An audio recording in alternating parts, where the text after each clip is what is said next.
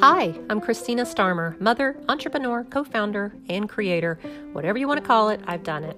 So, my main task right now is just to give people the confidence and to maybe help them free themselves of concern. When starting this podcast, I didn't know what category to place it in business or self help. My entrepreneurial spirit always promotes business, but so much of starting and building a business is the psyche behind the owner. And so much of the owner is talking about risk, attracting attention, self awareness, and their caring quotient for their customers. So here we are together, talking about the hardest fight that you'll ever fight in your life the battle to be you.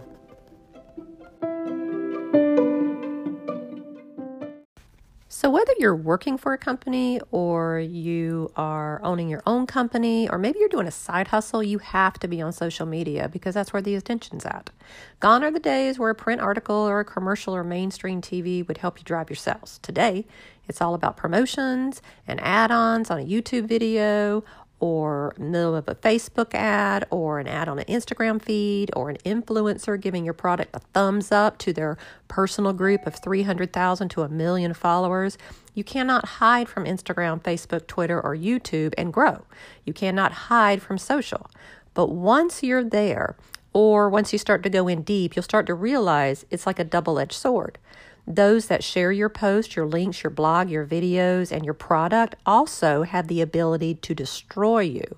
So, to a certain degree, you need to stay in touch with your followers and their comments. It'll help you know what they are thinking, or maybe you can even use some of the feedback to help figure out maybe what they're looking for and some possible areas of conflict that maybe you can solve. So, what is their pain point? Maybe you actually have a solution. For instance, like if you're on a a Facebook or a grouping of like a bunch of entrepreneurs or investors who own rental properties in your area and you happen to be at a property management company and you're listening to all their comments and commenting on some and then you're noticing that everyone's grouching maybe about the high price points that people charge maybe you can gain more clients and help them um, with their return on their investment by lowering some fees so once you know their price point, maybe you can offer a solution. So this relationship based marketing helps to build trust, but and this is a big but, caveat emptor, the Latin phrase for buyer beware. So you have to know that the comments and suggestions are good, but only to a certain point. So remember that double edged sword that we talked about? We, as being human beings, have a tendency to only notice the negative. And in today's world of the HGTVs, the Big Brothers, the Food Network cooking wars, um, British Bake Offs, The Bachelor, The Bachelorettes, etc., etc., etc. There's hundreds of them. It seems like we're growing a little mini society of judges. Everyone wants to be a judge and everyone wants to cast their opinion. They even judge the judges. But in person, it's a different story. But online, they'll mutilate you and throw you into the lion's den without a second of hesitation. I mean, really, how many of us have not done something in life because we have been too afraid of what other people might think, too afraid of rejection? Even this podcast was scary. Creating the content, coming up with the name and artwork, and even recording it was totally fine. Easy peasy. But clicking publish? Well, now that took a few seconds of soul searching. This is something that really bothered me in around 2017 when our company was starting to really be acknowledged for being the go to contractor for any historic renovation projects that you wanted to do on your house. Because that's what we do historic renovations. We had been living, eating, and breathing old home renovations for over 12 years. And when we do something, we don't do a half ass kind of job. We do it right or we don't do it at all. It's just been our motto forever.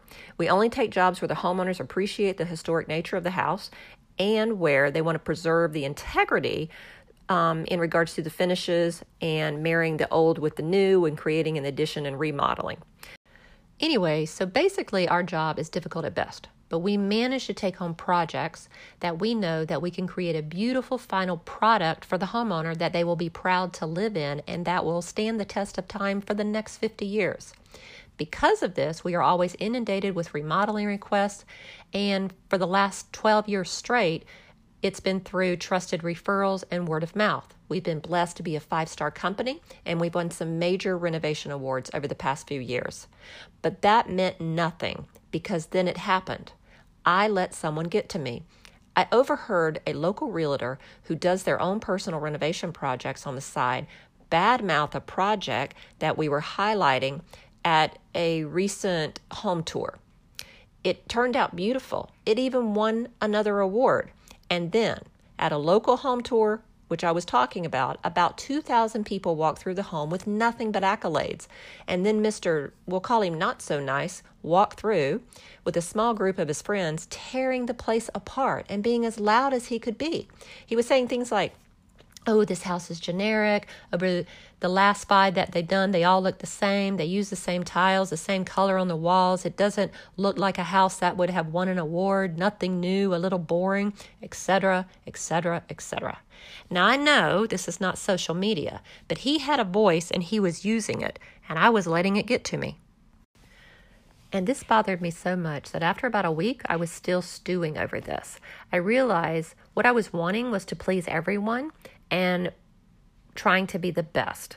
But to those who didn't understand all the hard work or who were simply trying to push me down so they could literally rise themselves, I was giving them rain in my head. I was letting one person, literally out of 2,000, bust my bubble and second guess our work.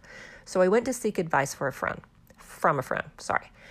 And yet, when I took this dilemma to a really trusted friend, he said something that I will never forget, and I want you to hear. He said, Why are you letting this bother you? He said, My advice don't try to win over haters because you're not a jackass whisperer. That was a golden. And after that, I figured out what I have to do to not let these people and their negative comments get in my head. Always remember that when you're building something or creating something at work or editing a video or starting a business or painting a picture, you're basically telling everyone this is me. Do you like it? And guess what?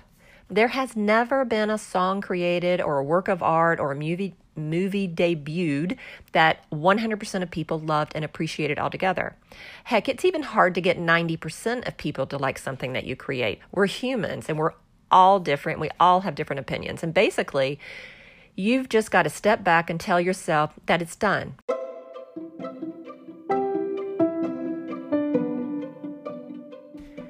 The only thing that you can say is, I gave it my best and I've done everything possible to create or have a good and decent something, whatever it is, you can fill in the blank, whatever it is that you've done, and know that it's you.